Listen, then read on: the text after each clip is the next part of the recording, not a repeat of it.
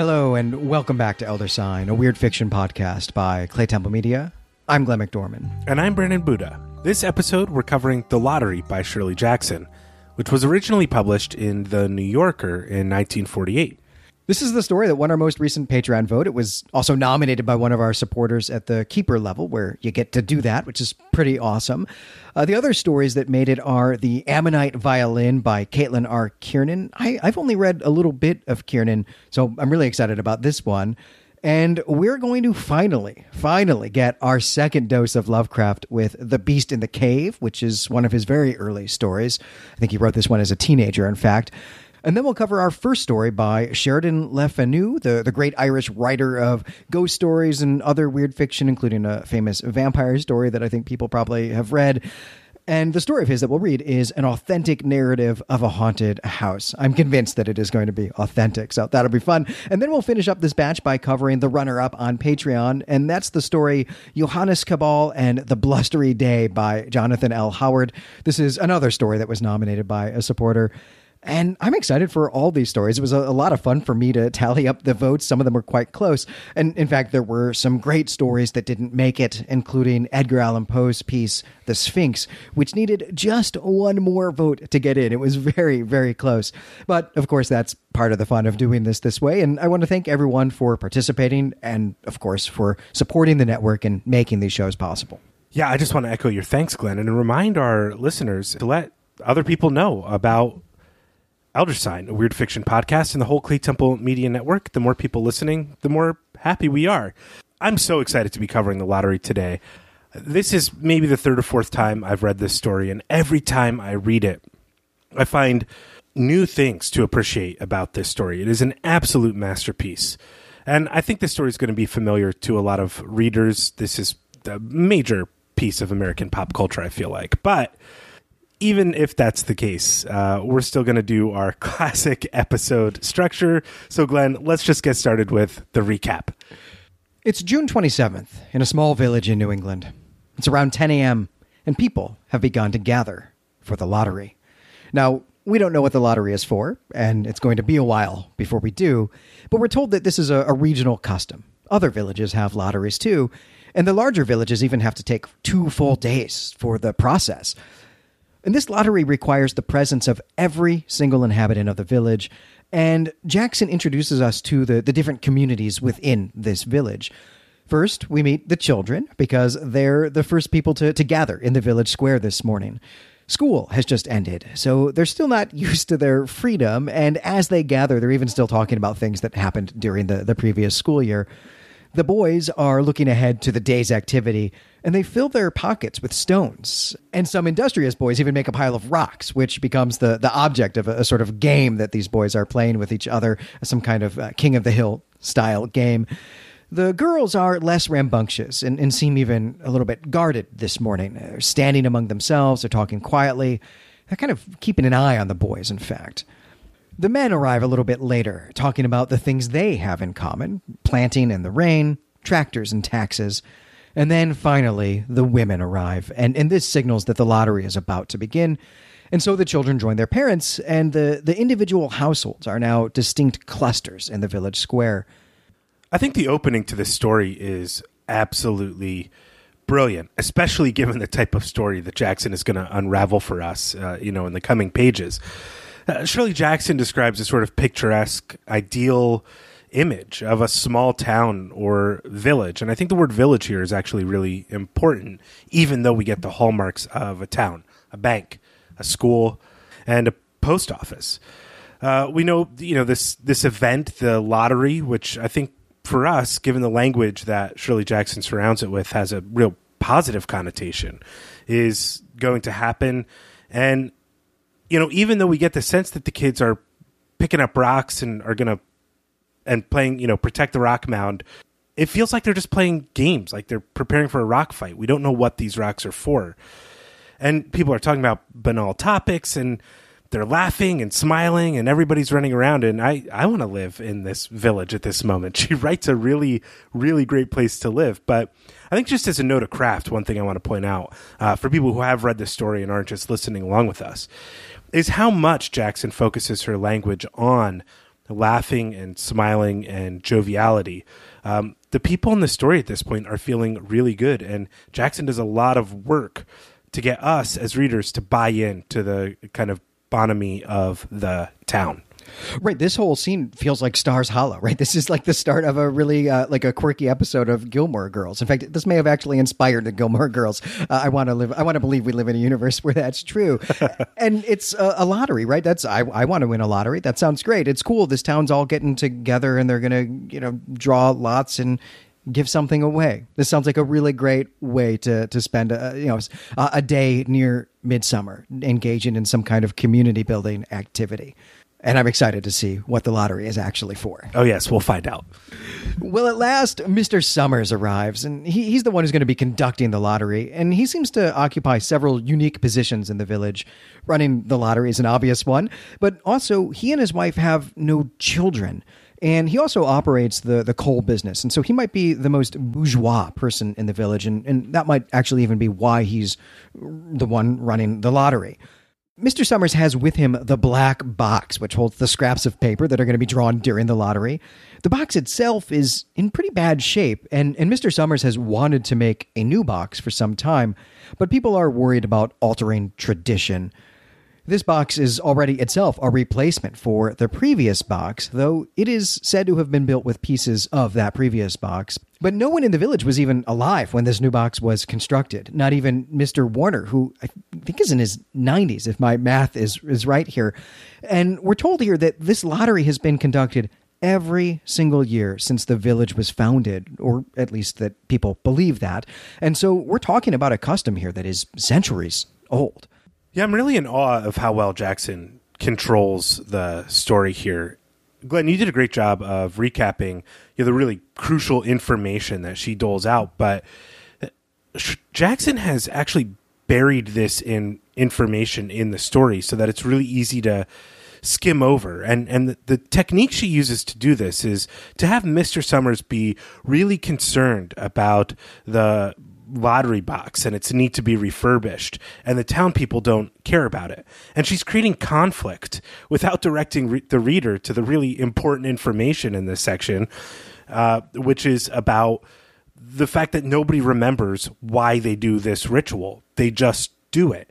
And creating conflict is usually designed to direct the reader's attention to what's important in a story. All stories exist, uh, you know, to resolve some sort of conflict, or many stories do, or at least to show us how people are working through a conflict.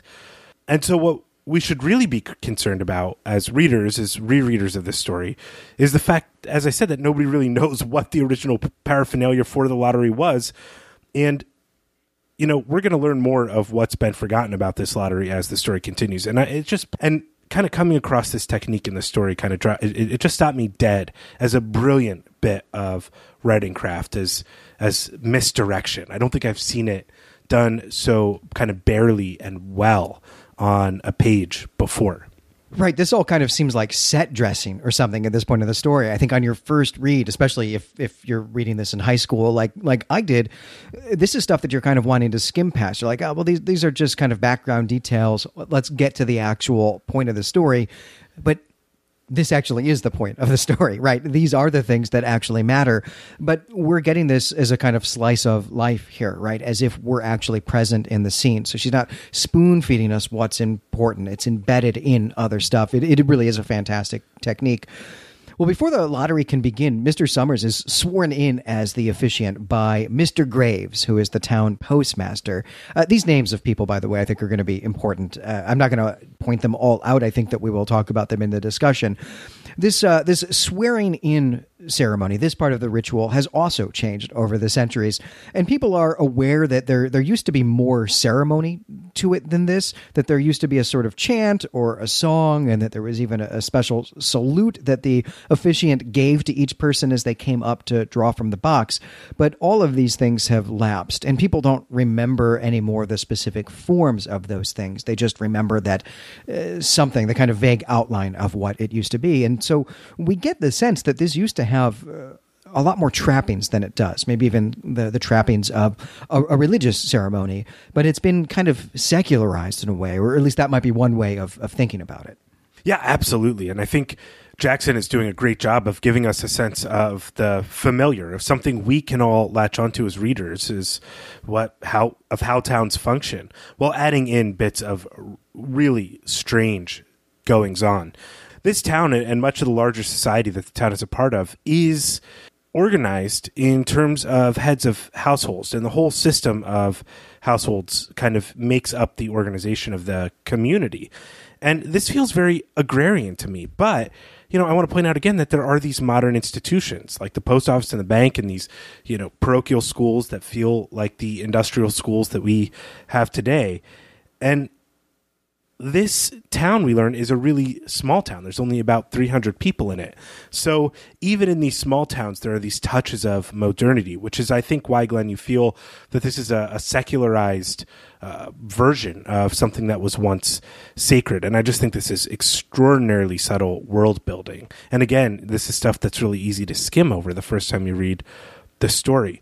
And Jackson again reminds us that so much of the original meaning of the ritual is lost, but everyone still thinks it's important to go through the motions. It's it's incredible one of the things that has changed, one of the details that we're given here is that because the village is actually larger now, 300 people is quite a lot of people for this village, that they've had to switch from from using pieces of, of wood or pieces of, of bark to pieces of paper in order to have uh, a, a, drawing for every person in the village. It fit in the box. This is a, a more recent change that, that some of the people present do remember. They're aware that this change has happened. I guess Mr. Summers is actually the one who had proposed this some time ago, you know, few decades ago or so. And the response to this, though, by some of the older people is actually pretty negative, and they think of Mr. Summers as this young radical who has, you know, brought about this uh, this crazy change.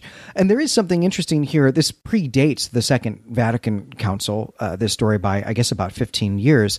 But we talk about that council from time to time on the Gene Wolfe Literary Podcast, where sometimes that's in the background of some of the things that the Gene Wolfe is doing. It's in the background of some of the the R.A. Lafferty work that we've covered at, at LAFCON and, and elsewhere on the podcast as well. And that was a polarizing event when the, the, the church convened a council and changed a lot of its rituals and, and, and sometimes in some dramatic ways, like allowing the vernacular language to be used in rituals, for example. And this feels like exactly that type of response where people don't want to, to alter these traditions. Right. And we see this primarily coming from old man Warner, who puts a lot of stock in the lottery, as we'll find out, and gets angry when he learns that other places uh, in this greater society are maybe abandoning the ritual of the lottery.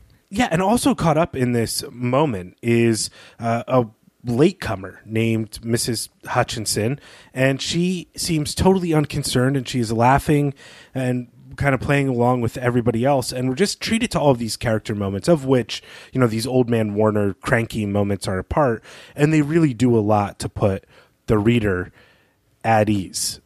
Right, Mrs. Hutchinson comes in and she's joking about having forgotten what day it is and got caught up in in doing her dishes. Uh, we're going to come to find out what this lottery is like, you know, in a few minutes now. And I find it hard to believe that she has forgotten what day it is. That she's lost track of when this lottery is going to happen. I think if I lived in this village, I would know exactly when when this was at all times, exactly how many days since the last incident it has been. All right, so the, the lottery gets going, and at first this just involves the, the heads of families going up to draw from the box. So it's not individuals yet; it's the the heads of families. And this is not especially interesting. So Jackson mostly focuses on the conversations that people are having while waiting their, their turn. And we learned that some of the nearby villages, as you, as you said, Brandon, are, are talking about not doing the lottery anymore. And in fact, some of these villages have already stopped. Old man Warner has a lot to say about this foolishness, and he even reminds people of the old saying, lottery in June, corn be heavy soon. And this is really our first indication that this lottery is a holdover from some kind of fertility ritual, I, I guess, that it's about ensuring the prosperity of the village for the next year. Though, of course, we still don't know what people are, are drawing these slips of, of paper for. I think Jackson does another really, really amazing thing. In the, in the edition that we're reading, uh, there's a paragraph break that totally changes the this tone of the story, but it's it's very subtle and it's rooted really in her control of the language in the story. She starts talking about how nervous everybody's getting and people stop smiling and there's silence And it's like she just took this vacuum and sucked all of the frivolity and good humor and laughing from the language of the story up to this point. It immediately it immediately gives the sense to the reader that something has changed, so they're not sure what. But this lottery maybe isn't as good as we thought it was. It's just another craft note that I wanted to make to point out why this story is canonized and why it's taught. This is full of really strong craft style and technique skills from Shirley Jackson. It's a real tonal shift and and once we're aware of it and especially once we are aware of what's actually happening, the climax of the story, it's possible to go back and reread the sort of joie de vivre at the beginning as actually nervous laughter before something serious is about to happen. It, people are trying to kind of fool themselves. I think it's not actually going to turn out to be to have been this this joyous, fun community building occasion that it seems like it is at first.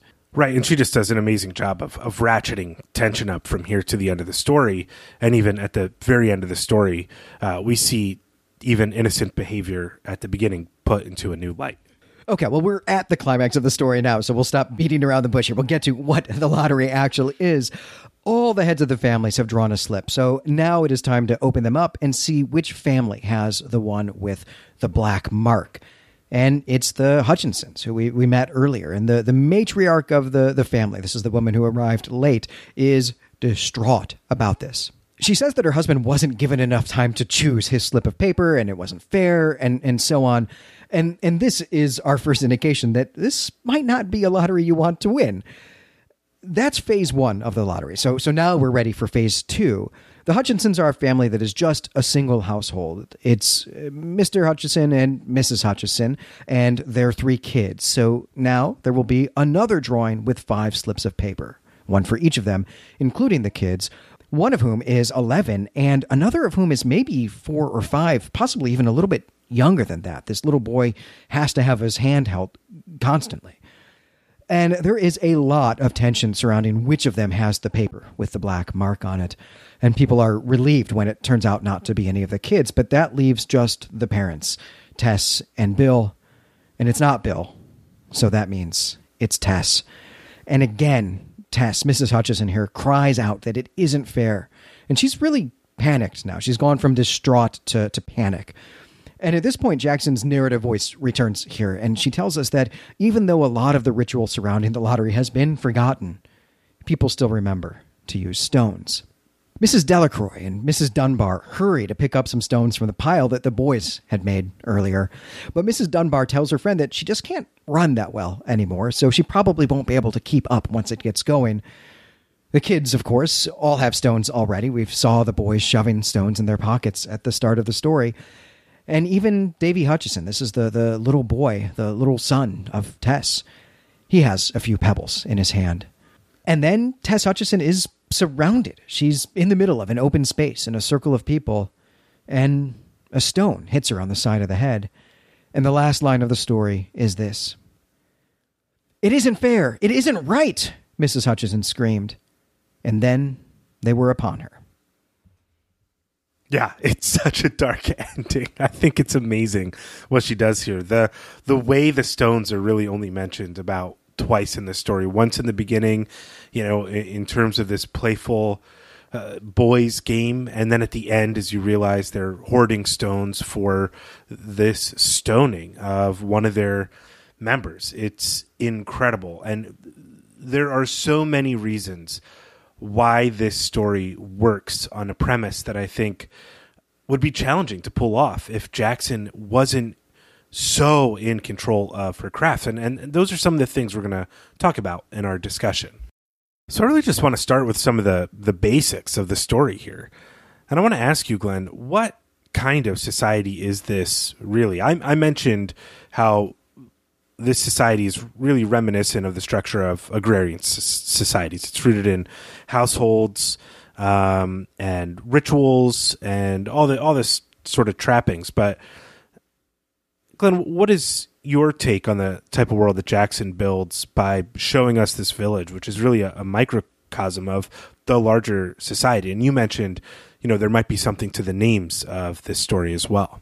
Well, I think one of the things that we've we've pointed out as we've been talking is that this is a story about a small town in, in rural America that is undergoing some changes in the aftermath of the, the Second World War, after the, the Depression and the intense industrialization that the, the war effort has, and the, the population boom, and so on, and other types of, of technological changes. And this is a town that is, is grappling with its customs in some way, or it's a region in which towns, villages are grappling with their customs. And we see the two poles of that, right? There's this real sense that this ritual, this scapegoating, this stoning that they do as a kind of fertility ritual every year is this very old custom that dates from the, the moment of the founding of this village. And then we have these very recent institutions, things like the the post office, which you know might have been around for a century or so at this point, but you know it's still a, a new idea, the post office, right? And the the public school. And there's there's a coal industry in town right? And we're told that 300 people is a, a, lot that there has been a population boom and this has changed some material aspect of the of the ritual. And so we do also see that although this is a community that is agricultural in nature uh, the men when they show up are talking about tractors and taxes. They're talking about the rain right as if these things matter. We get told that the whole point of the ritual is uh, lottery in June. Corn will be awesome soon, right?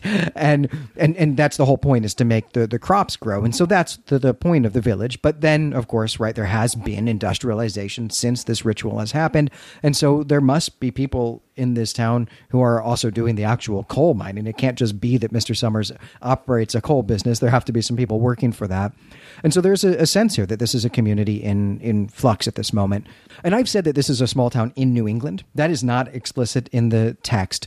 Uh, there are some ways that I think that we know that this is New England, though.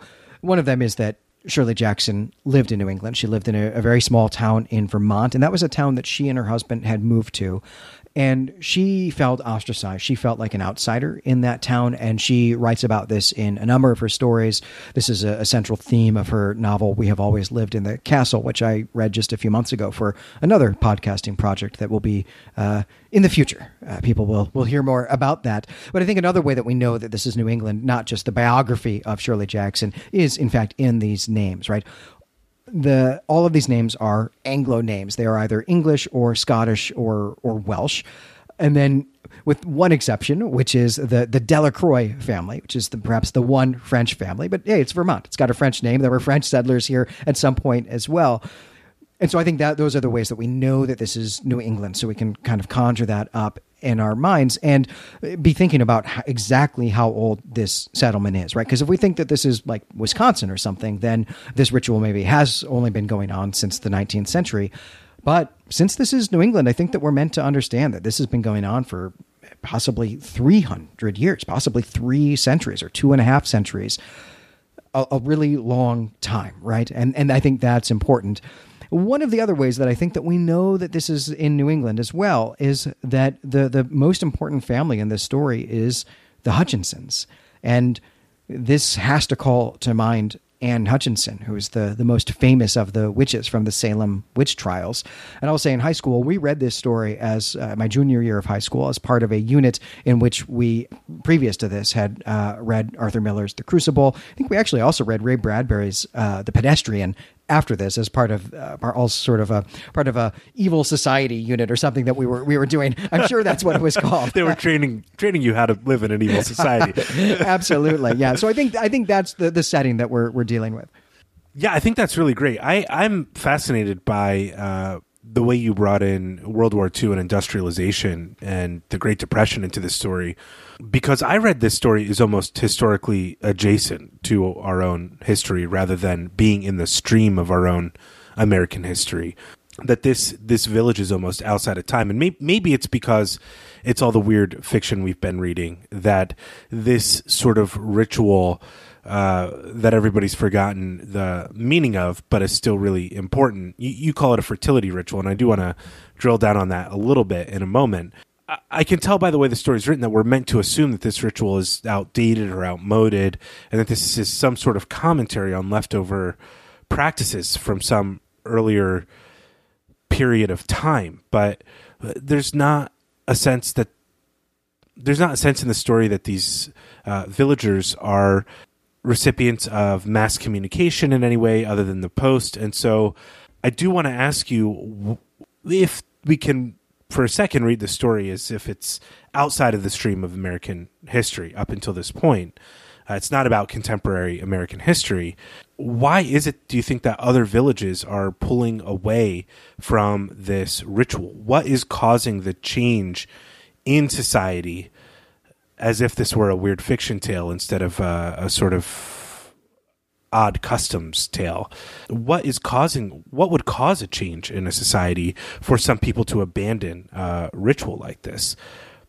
If advances in advancements in science were being published and people were able to say like hey this is actually what makes co- crops grow not murdering one of our citizens every year how is any of this ritual defensible and why isn't it changing everywhere Right. One of the questions that I have about this is how widespread is this practice that like the FBI doesn't know about this, right? Where's Fox Mulder? So we don't really quite know how big of an area we're dealing with. But, but I think that the, the, the change that's happening here is, is less actually about knowledge uh, and than it is about what people are doing for a living. It's actually about demographics. It's about industrialization and the fact that that everyone in the village is no longer economically dependent on agriculture. Some of the families still are, certainly, but there's this coal business. And I think that's an extremely important detail that perhaps 50% of the people in the village now work at the coal business. And, and so the prosperity of the town is no longer tied to agriculture. And so it means that even if you're well aware that this type of ritual can't possibly have any bearing on whether or not your crops are going to grow, but if you are totally dependent on that, if everyone in the village is dependent on that, even if intellectually you recognize that that's true, you just might not be willing to take that chance. I'm a lifelong and diehard Cubs fan, and I firmly believe, even though I also firmly know it's nonsense, that my sock wearing habits have a massive impact on the success of that team. It's ridiculous, but I actually believe that in like some way. Like I really am superstitious about that. And so I can see this this happening, this kind of inertia of like, well, but maybe let's not take the risk. It's too important. But as people no longer have personal things at stake, that they actually feel like it, maybe it doesn't matter if the rain is awesome this year or not. I'm still going to have my coal mining job. That they're not willing to kill someone for that the way that they might be otherwise. Yeah, I wonder if it's just superstition that's driving this behavior uh, in the rituals. Uh, you know, even Old Man Warner, who who is the oldest person in the town and remembers certain things about how it used to be. Uh, he doesn't even know the origin of the lottery or what the chants were or any of the original meaning behind this ritual. And I think you're rite in saying it's a it's a fertility right. I did want to play devil's advocate a little bit. I don't know how fruitful it would be and ask, you know, what if it's not? what, if, you know, what, if what if they really are stopping some old one from rising again? I, have been reading way too much weird fiction, and so it's just on my mind as I read this. What if Old Man Ward is right, and the, you know the town is going to be consumed by some dark evil? Even though this story is clearly about a society in transition, but I I, I don't think that's a that's a good path to go down. It's a fun kind of counterfactual question, but I do I do want to ask you you know, even as even though the oldest person in the town has no knowledge of the original meaning of the event or its original customs or why everybody did it, and it's so violent that and, and the children participate in it. Apart from superstition, I mean, how can you? Why do people think there's still merit to this? What is the worst that happens if they stop. I mean, it's it's crazy to me to think that they that this whole village would continue to participate just on superstition. They are killing one of their community members. And we're left at the end with this haunting image of this little boy who's going to throw stones. He's going to participate in killing his own mother.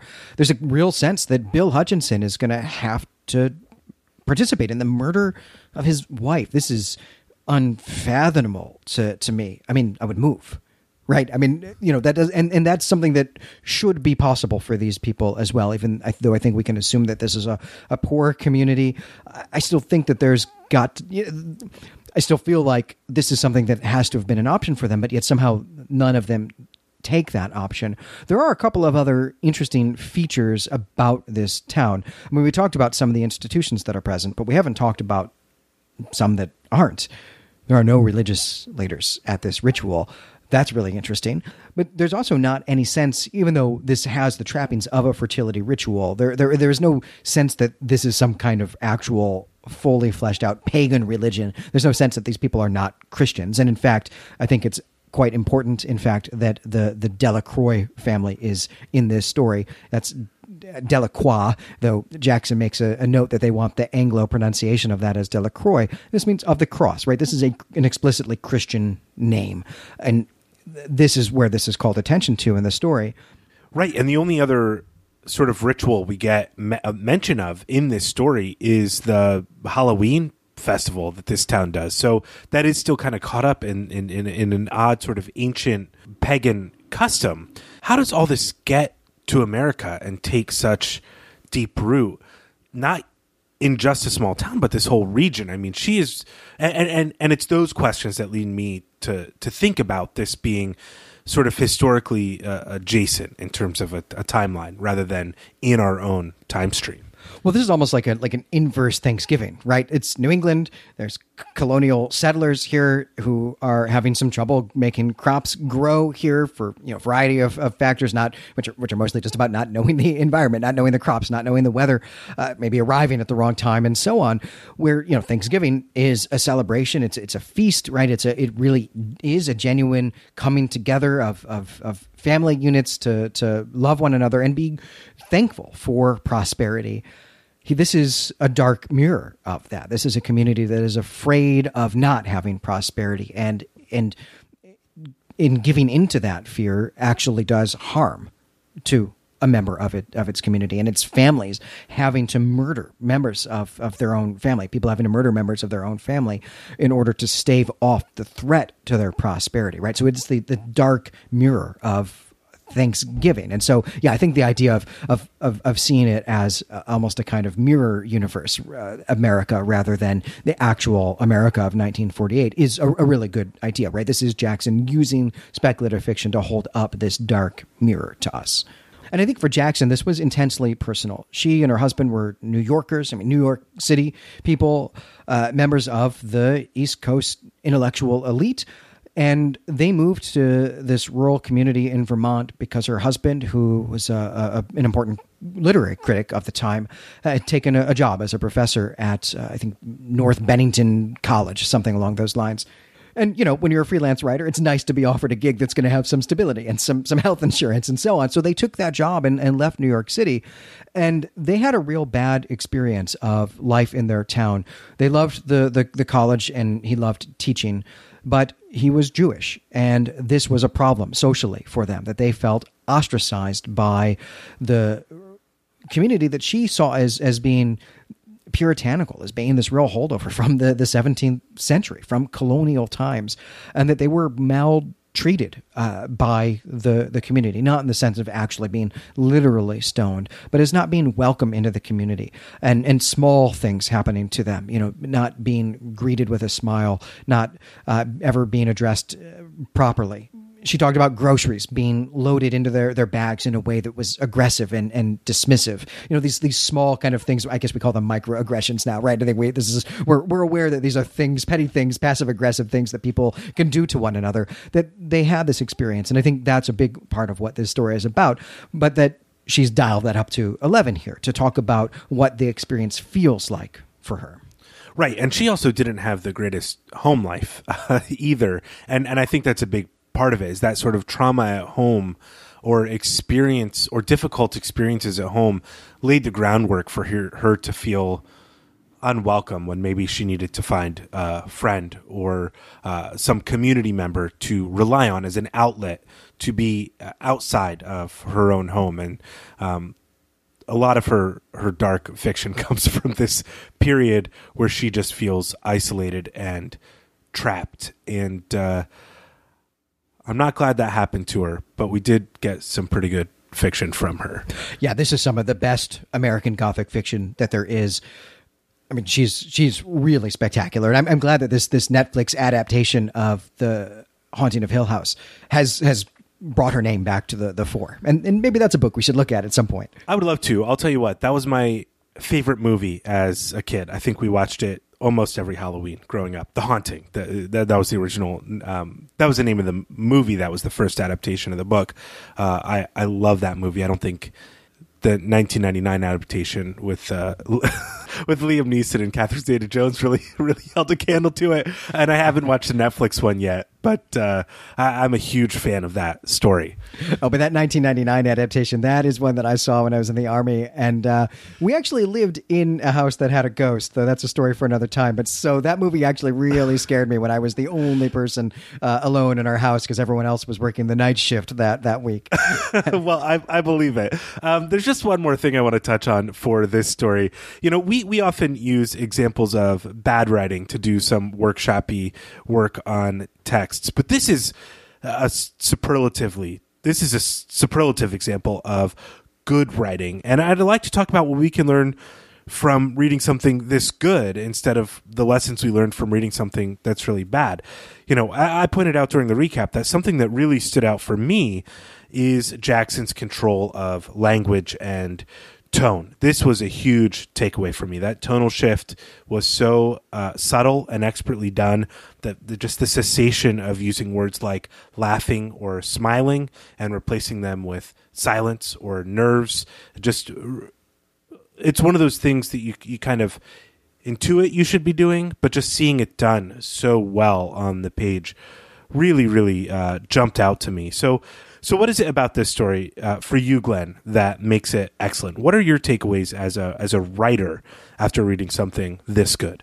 Well, I think you've nailed the way that she tells the story, which is expertly done. So, uh, I'll fall back on my typical bailiwick here of world building and and, and talk about that a little bit. I mean, she she expertly does this, masterfully does this as well, where nothing is ever spelled out for us, but yet we're able to really know everything that we need to know. We can actually construct a, a, sort of social history or do a sociology of this town just from little bits of information that she gives us that are really about who individuals are. There's no uh, Tolkienian sort of long extended paragraph that gives us a little history of the town. We don't get any of that it's all through the the dialogue and it's all through small attributions to to characters. And frankly a lot of it is actually just done through the names of the characters themselves as i uh, talked about already that just looking at the kind of ethnography or the linguistics the etymology of these names you can piece together where we are and who these people are. I will say these names i do think also all have some kind of symbolic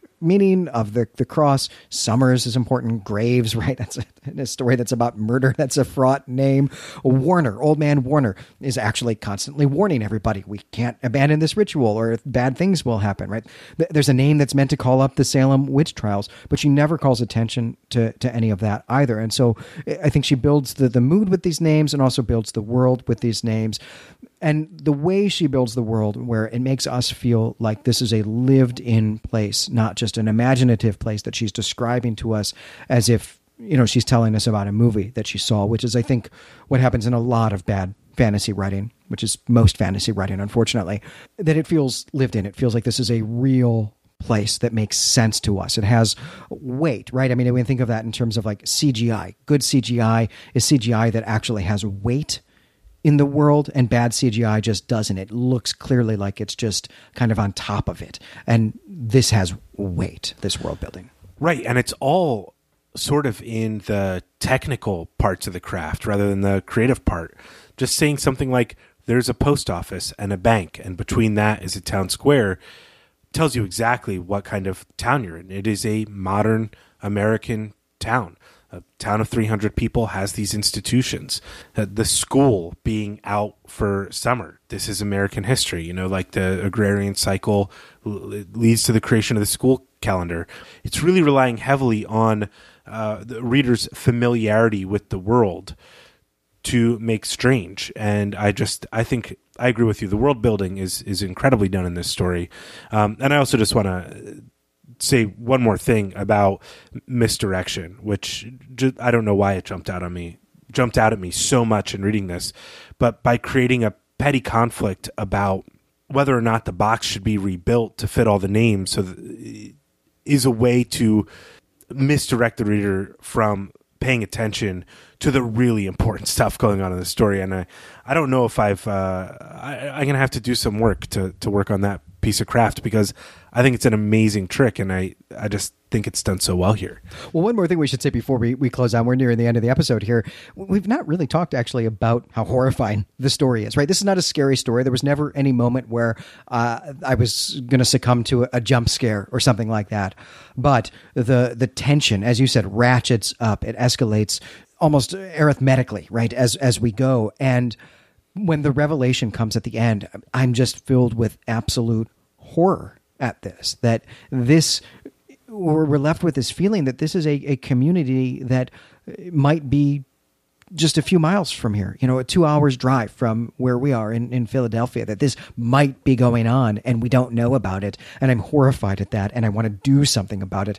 And I'll say that this was a story that was published in the New Yorker and it was published the day after the date that this story takes place. This uh, it takes place on June 27th. It was published in the June 28th issue and people were not unclear that this was a work of fiction, but there was a real sense that this is something real, that this is actually drawn on a real experience, that Shirley Jackson was doing some kind of expose in some way. And the New Yorker received a ton of mail about this, right? It wasn't, wasn't fully the, the, the, the War of the Worlds, the Orson Welles War of the Worlds, but it had a similar effect on people. People were unsettled by this because of all of these, these craft elements that we've, we've pointed out. But I think that's really all we've got to say about this story. So that's going to do it for this episode. I'm Glenn McDorman. And I'm Brandon Buddha. You can find us and our other creative projects at claytemplemedia.com head on over to the Claytemple forums and let us know what you thought of the lottery. Uh, tell us what you thought about Shirley Jackson's craft. What what did you think were the real high points of this story? What are the, the expert things that, that you're going to use in your own writing? Uh, we'd love to talk more about writing craft and especially about good writing craft on the forum. Yeah, absolutely. Next time, we'll be back with The Ammonite Violin by Caitlin R. Kiernan. But until then, we greet you and say farewell.